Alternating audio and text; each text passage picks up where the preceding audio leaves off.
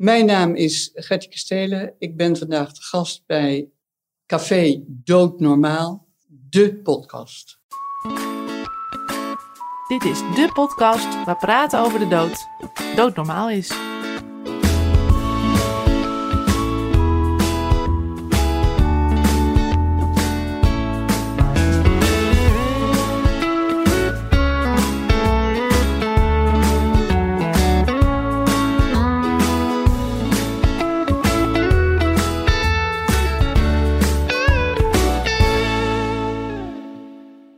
Vanuit het centrum van Amsterdam, in een nog steeds leeg NVVE-kantoor, is dit aflevering 1 van seizoen 2 van Café Doodnormaal, de podcast. Een tweede seizoen, Sebastiaan. Ja, wat hebben we goede reacties gekregen op het eerste seizoen. En dankzij de NVVJ mogen we door met een tweede seizoen. Ja, super hè? Ja, Ik heb er enorm veel zin in. En we hebben ook prachtige onderwerpen weer op het programma staan. Eh, maar mijn naam is Gerard Ekelmans. En tegenover mij zit, u heeft hem al even gehoord, Sebastiaan Hattink. Ja, in het eerste seizoen hebben we voornamelijk gepraat over de euthanasiewet. En we hebben de euthanasiewet een beetje leren kennen. Maar dit seizoen gaan we verder met een onderwerp wat eigenlijk iets dichter bij de NVVJ jongeren staat. Namelijk euthanasie bij psychisch lijden. Want er zijn nou eenmaal heel veel jongeren helaas die met deze problematiek te maken krijgen. In deze eerste aflevering gaan we in gesprek met Gertie Kastelen. Gertie is psychiater en ook werkzaam voor het expertisecentrum euthanasie. Over het expertisecentrum gaan we in een andere aflevering verder praten. Maar voor nu, Gertie, welkom. Dankjewel. Gertie, wij hebben in het vorige seizoen gepraat met on- onder andere Tim en Jacob. En die gaven alle twee aan dat eh, de, in de euthanasiewet, ehm, dat die eigenlijk voor iedereen hetzelfde is. Maar dat er in het geval van psychisch lijden, dat er een extra toetsing is. Kan je daar misschien wat meer over vertellen? De extra toetsing, dat is eigenlijk heel simpel bij eh, psychisch lijden en euthanasie, is dat er een, een inhoudelijk deskundige nog een oordeel moet geven, wat wij dan een second opinion noemen, op het gebied van de problematiek van de patiënt die euthanasie wil. Dus als iemand een eetstoornis heeft, dan moet je eigenlijk bij een collega te raden gaan die ja, gespecialiseerd is in eetstoornis, of in autisme, of in psychose. Dus dat is belangrijk dat die extra toetsing eh, er is. En zo'n extra toetsing is ook heel erg ondersteunend voor ons, maar ook voor de scanarts vaak. Omdat een scanarts vaak niet deskundig is op het gebied van de problematiek van de patiënt. En waarom is daarvoor gekozen? Want op zich zou je kunnen zeggen van, nou, jij als psychiater kent je patiënt het best eigenlijk. Dus jij kan al zeggen, deze patiënt voldoet nou, volgens mij aan alle zorgvuldigheidseisen. Dan komt de scanarts en die toetst alleen maar. Ja. Is dat dan niet voldoende? Dat zou je zeggen, maar eh, wij hebben gelukkig een, eh, een hele goede eh, richtlijn euthanasie bij psychisch lijden. Die is recent nog helemaal herzien in 2018. En daarin wordt toch om extra zorgvuldigheid. Het is echt zorgvuldigheid waar het hier om gaat. Om dan eh, toch die deskundigen. Wij zijn niet afhankelijk. Wij keuren ons eigen vlees, om maar zo te zeggen.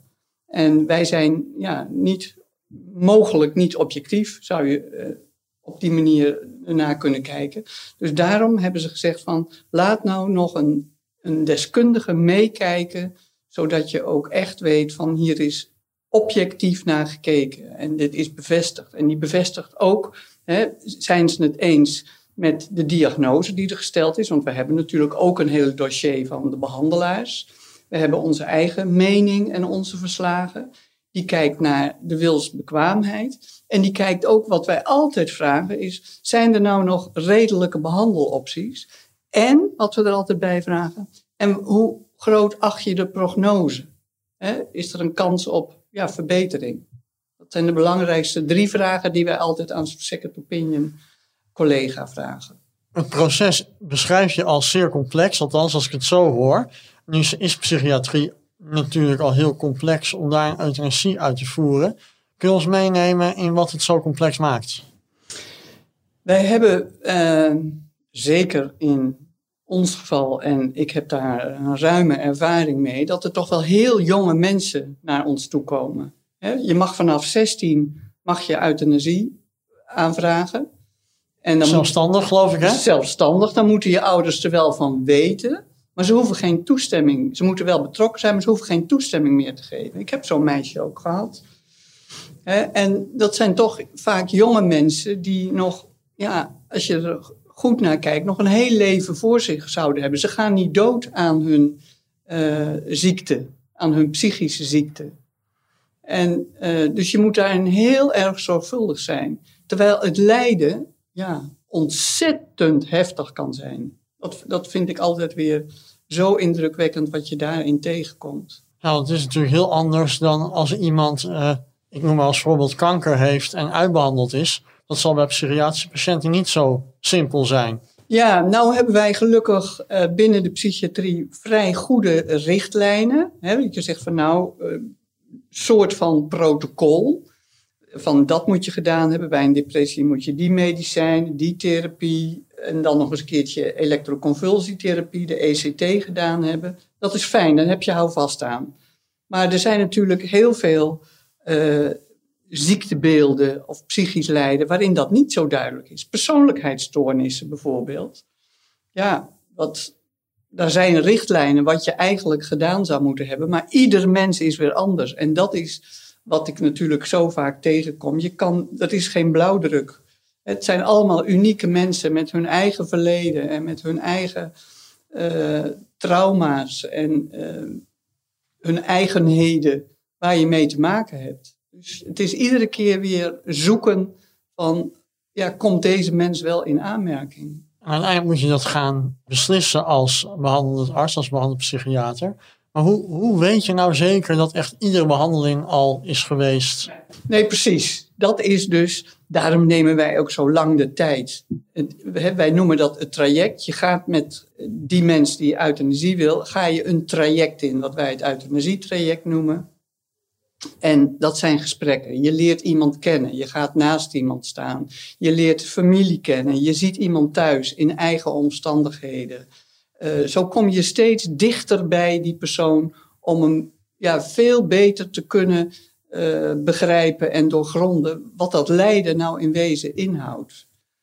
He, dus dat is dat hele lange traject waar wij ja, gewoon de, zo, zoveel tijd als we nodig hebben, mogen we daar ook voor gebruiken.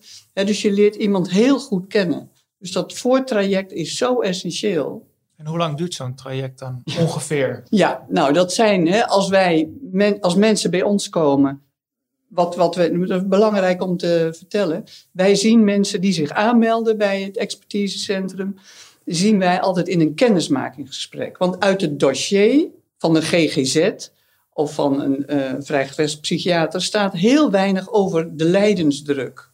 En zeker niet over de doodswens. Er staat vaak wel dat iemand uh, geprobeerd heeft zelf een einde aan zijn leven te maken. Maar er gaat nooit over waarom iemand nou echt dood wil. Want als je zegt, ik wil dood in de psychiatrie, dan gaan mensen om je heen staan en gaan ze je zorg bieden. Ja, en dan denk ik van, en daarom hebben wij gezegd van we gaan eerst gewoon eens met je in gesprek om kennis te maken. Afgezien van het dossier wat we hebben. En dan kunnen we ons eigen oordeel vormen, omdat we inmiddels natuurlijk een ruime ervaring hebben. En dan kun je mensen ook zeggen van nou, jij zou wel in aanmerking kunnen komen voor het traject. En dan gaan we dus naar de mensen toe om ze daarin te begeleiden en uitzoeken. En zo'n traject, als het heel simpel is, bijvoorbeeld iemand die een eetstoornis heeft, uh, ik noem maar een mhm. voorbeeld, en die heeft alle therapieën gehad. Uh, de eigen behandelaar zegt ook, er is niks meer, een deskundige zegt, er is niks meer wat wij nog kunnen bieden. Alles is geprobeerd. Dan zou je bij wijze met twee maanden, op zijn kortst, uh, kun je dan iemand helpen. Ja. Maar we hebben ook uh, soms twee, drie, zelfs vier jaar dat er toch weer wat geprobeerd wordt. En dat ook iemand zegt, ik heb nog even de tijd nodig. En ja, wij volgen altijd de patiënt. We duwen, sturen nergens en volgen de patiënt. En nou spreken wij veel jongeren op naar bijeenkomsten van ons, van de NVVA Jongeren. En die zeggen wel eens, ja, ik wil eigenlijk al die behandelingen niet meer aangaan. Ja. Die eventueel nog noodzakelijk zijn om te kunnen, euthanasie te kunnen krijgen. Ja, ik kom dat uiteraard ook ja. tegen. Ja, die mensen die spreek ik ook. En dan ga ik toch kijken van wat heb je nou allemaal gehad? Hè?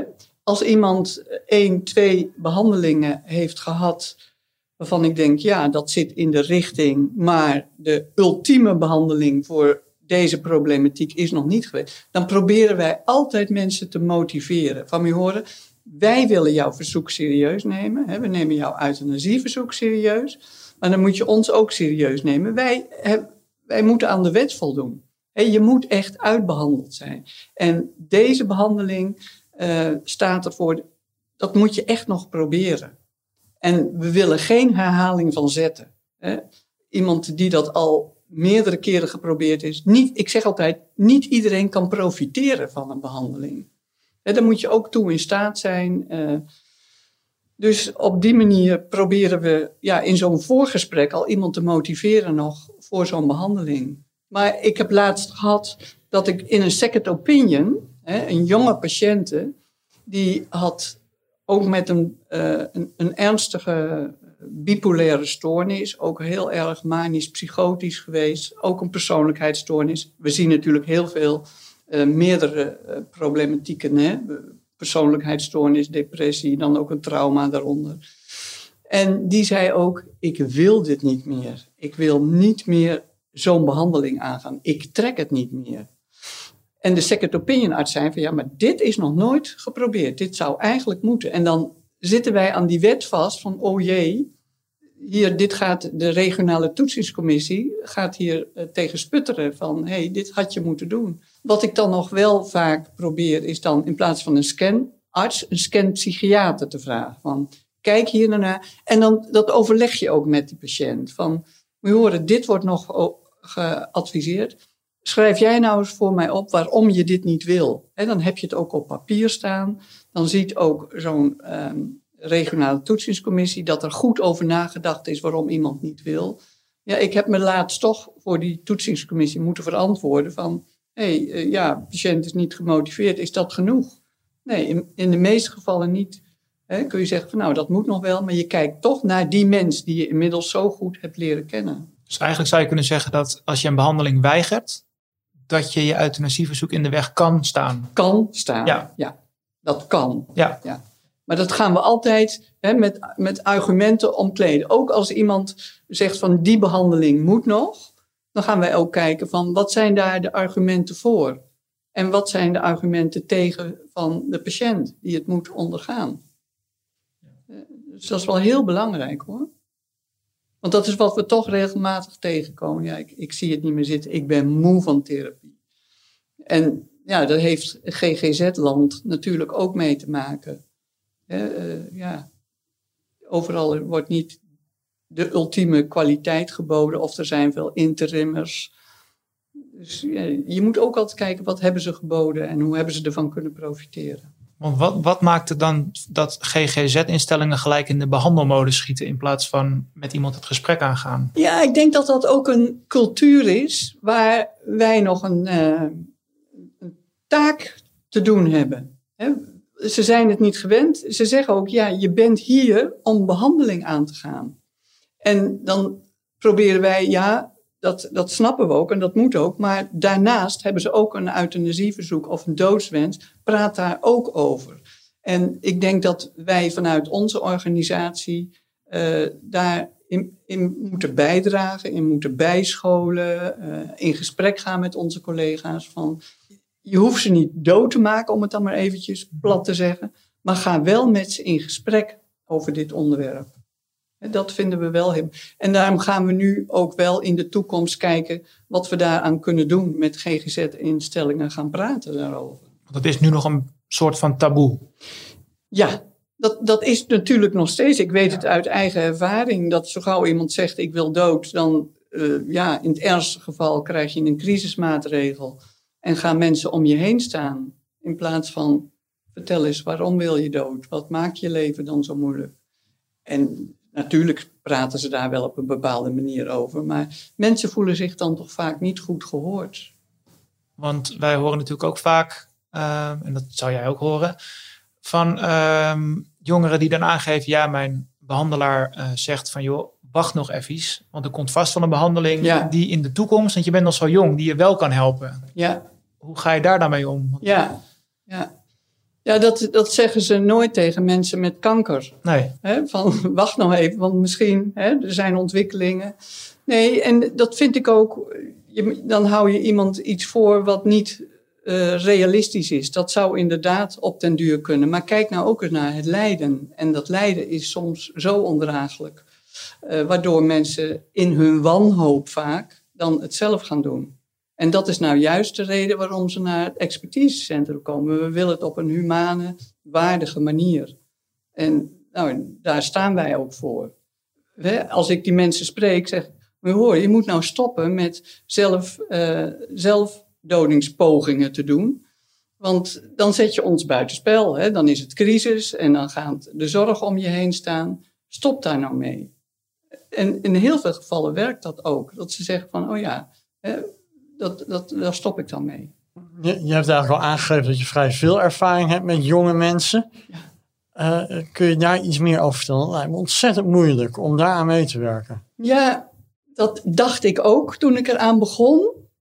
En dat is, uh, ja, en eigenlijk is dat niet zo. Omdat je, uh, je spreekt dan in bijna alle gevallen ook met uh, de familie, de ouders of wie er ook maar in die omgeving bij betrokken zijn.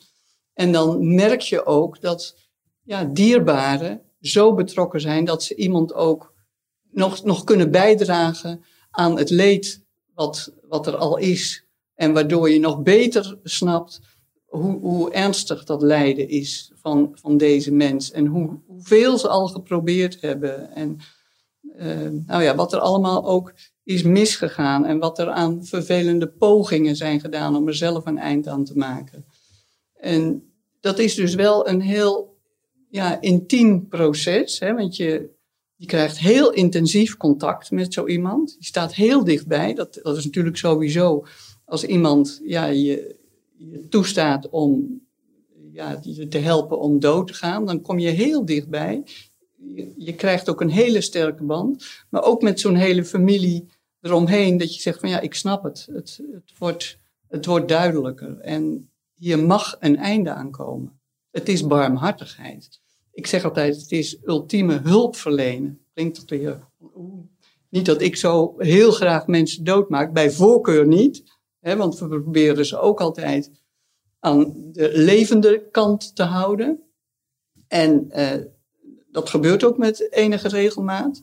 Maar eh, als je het gevoel hebt van dit klopt helemaal, dan, dan is het goed om ook bij jonge mensen euthanasie toe te staan. En dat kan al in het relatief jonge leven wat iemand geleefd heeft. Dat kan al in het jonge leven, ja. En dat, dan zie je, hè, als ik uh, dan uh, mensen van 2, 23, die zijn dan al, zie je al in zo'n jeugd wat er allemaal is misgegaan. Ze zijn al op school gepest omdat ze anders waren, omdat ze anders in gedrag waren. Op school uh, niet mee konden komen door het pesten, uit huis geplaatst zijn, uh, eindeloos al trajecten ingeweest zijn tot uithuisplaatsingen. Uh, nou, dat zijn drama's.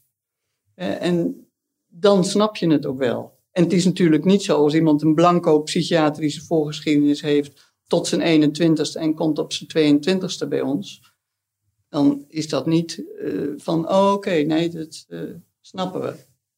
Dus er moet ook altijd wel een hele behandelgeschiedenis, een voorgeschiedenis zijn waarvan je zegt, oh ja, ik zie hier dat er heel veel getopt is, heel veel gedaan is. En ja, dan kun je dat beter invoelen. En zelfs dan um, ga je misschien toch nog op zoek naar, is er toch nog niet meer nodig? Althans, dat zou dus mijn eerste reactie zijn, denk ik. Ik sta er gelukkig niet voor. Maar dat, je niet toch zegt, je bent nog zo jong, uh, uh, andere therapieën, andere mogelijkheden. Ja, en daarom moet je ook heel goed ingevoerd zijn in wat er aan, in therapieland, om het maar zo te zeggen, wat, er, wat daar voorhanden is. Hè? Wat, waar zouden mensen nog wat aan kunnen hebben? Dat is natuurlijk heel belangrijk. En al is het maar, wat ik nog wel eens bij sommige mensen, als ik maar iets had om voor te zorgen. Een huisdier, kan iemand alweer een beetje zin geven in zijn leven. Om of ja, iemand om voor te zorgen. Of ergens voor te zorgen. Vrijwilligerswerk te gaan doen. We zoeken altijd wel. En daarom zijn die trajecten, die lange trajecten, zo nodig om die mens heel goed te leren kennen. Dus een, een, een, eh, een puber wiens eerste relatie net uit is, zal nooit in aanmerking komen. Er moet echt meervoudige problematiek achter zitten en een soort hele lange gesprekken. Met hele lange gesprekken, ja. ja. En een behandelvoorgeschiedenis. En hè, je moet dus wel, als je bij ons uh, expertisecentrum je aanmeldt, dan maken wij dus eerst een heel dossier, hè, vragen we op, dat je ook weet van, ja, iemand is al wel een hele tijd in beeld. Uh, of de diagnose is heel duidelijk. Dat kan natuurlijk ook een ontwikkelingsstoornis. Uh, dat, dat, dat, weet je, dat zit in de genen. En daar, verander je niet zoveel meer aan. En uh, daar is ook vaak geen therapie voor, behalve gedragsbijsturing en wat medicatie om dat gedrag binnen de perken te houden. Ja, je, je moet steeds weer helemaal in zo'n dossier duiken om te kijken van komt iemand in aanmerking. Maar wat jij zegt, een relatiebreuk, uh, nee, die kan niet bij ons terecht. Ja. En nou merken we ook wel eens jongeren, tenminste dat zit in de documentaire Too Young to Die daar zit een, een meisje die uh, heeft met haar psychiater erover gepraat. De psychiater heeft gezegd, nou, ik ben bereid daarin mee te gaan. En daar heeft zij zoveel rust in gevonden dat ze zegt, ja, nu hoef ik eigenlijk niet meer op korte termijn bij wijze van spreken. Oh, wat fijn dat je dat nog even opmerkt, want die ervaring hebben wij ook. Op het moment dat zij merken van mijn verzoek wordt serieus genomen. En daarom vinden we het ook zo belangrijk dat er binnen die GGZ over gesproken wordt. Dan voelen mensen zich gezien en gehoord. En dan komt er rust, maar dat, is, dat horen we zoveel. Dat het gewoon fijn is. En, maar dat, ja, als ze bij ons geweest zijn, dan moeten ze bij ons op de wachtlijst. En we hopen dan dat de GGZ dat oppakt om daar wel over te spreken. Maar we horen het ook vaak van de behandelaars terug. Want het, het geeft rust en dan hoeft het niet meer zo nodig. Dan krijgen ze weer een beetje die innerlijke ruimte om ja, te kijken hoe ze in het leven staan. Omdat ze, hè, mensen denken euthanasie, oké, dat is, daar is de deur en daar is de uitgang. En ik zeg ook altijd, je moet wel kunnen sterven. Hè, en sterven is een proces. Het is niet een kwestie van een drankje en hup, het is klaar. Het is stoppen je moet ook het leven durven en kunnen afhechten. En dat doe je dus in zo'n traject uh, als je bij de mensen thuis komt. Uh, we hebben natuurlijk een hele mooie euthanasiepraktijk en euthanasiewet in Nederland. Maar als je er nou één of twee of drie dingen aan zou mogen aanpassen, wat zou je dan aanpassen? nou, voor mij is dat wel heel duidelijk. Ik vind dat de euthanasiewet uit het, straf, het, het wetboek van strafrecht moet. Dat is zo belastend. Of, uh, ik, het is mooi dat die wet er is, maar dat kan gewoon binnen het, nou ja, het dan uitzonderlijk medisch handelen, maar dat zou best in de tuchtwet kunnen. En ja, dat zou ik graag willen veranderen. Zorgt dat er dan ook voor, denk je, dat meer artsen bereid zullen zijn om euthanasie uit te voeren? Psychiaters? Dat weet ik. Dat, dat, dat zou bijzonder zijn. Ik, ik weet niet hoe. Uh, belastend, ja, als je er nooit aan begint. Je ziet vaak mensen van, ja, psychische problemen, ja, die kun je altijd oplossen. Veel mensen zijn gewoon tegen euthanasie bij, psychische, bij psychisch lijden. En ik weet niet of daar dat wetboek van strafrecht boven het hoofd hangt, dat belastend voor ze is. Het zit meer in, in het principiële. Ik ben bereid om ook dit lijden te, te verzachten of te verminderen of zelfs op te heffen. Ja.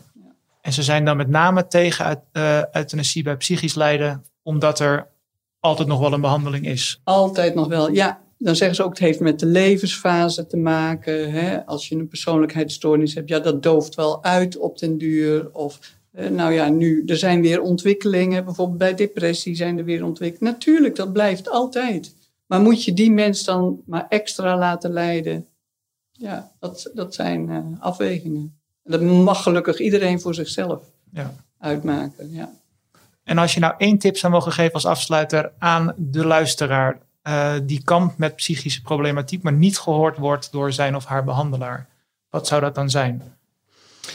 Nou, ik, Het is van belang dat die mensen zich gehoord voelen. En dat hoeft niet altijd met die behandelaar te zijn. Als een behandelaar daar was van is, of ja, ik ben hier om jou beter te maken. Ja, er zijn ook maatschappelijk werkende of geestelijk verzorgers, humanistisch raadsvrouwen of mannen, die daar ook ehm, ja, ruimte in kunnen bieden. Want dat is wat die mensen nodig hebben. Ze hoeven het niet uit te voeren, maar ze moeten gehoord worden. En daar zou ook in de GGZ wel wat meer aandacht voor mogen zijn. Van mensen die dat wel kunnen bespreken. En niet gelijk de druk voelen van, oh jee, dan moet ik het ook uitvoeren. Want dat hoeft natuurlijk niet. Ja, dat kunnen natuurlijk ook je naasten zijn. Dat kunnen ze. En nou ja, wat ik merk, dat ehm, wij zeggen ook altijd, je, je moet dat met naasten besproken hebben. En dat kun je niet altijd eisen, want er, zijn, er kunnen hele verstoorde relaties zijn. Waar we zeggen, ja, dat doe ik helemaal niet. Ik ben zo getraumatiseerd door die of die, dat wil ik niet. Maar we, we zeggen altijd wel, er moet binnen jouw kring zijn er mensen die, waar je ermee over moet kunnen praten. Het lijkt me trouwens ook nog wel heel lastig om het, om met je naast te bespreken als je ziek bent. Als je psychisch ziek bent, dan. Nee, maar naasten zien jou ook lijden. Die maken dat ook mee. Die ervaren dat vaak ook bijna aan den lijve. Omdat ze altijd in de zorg zitten. Of altijd maar zien hoe iemand knokt. En nou ja, jarenlang vecht om eruit te komen.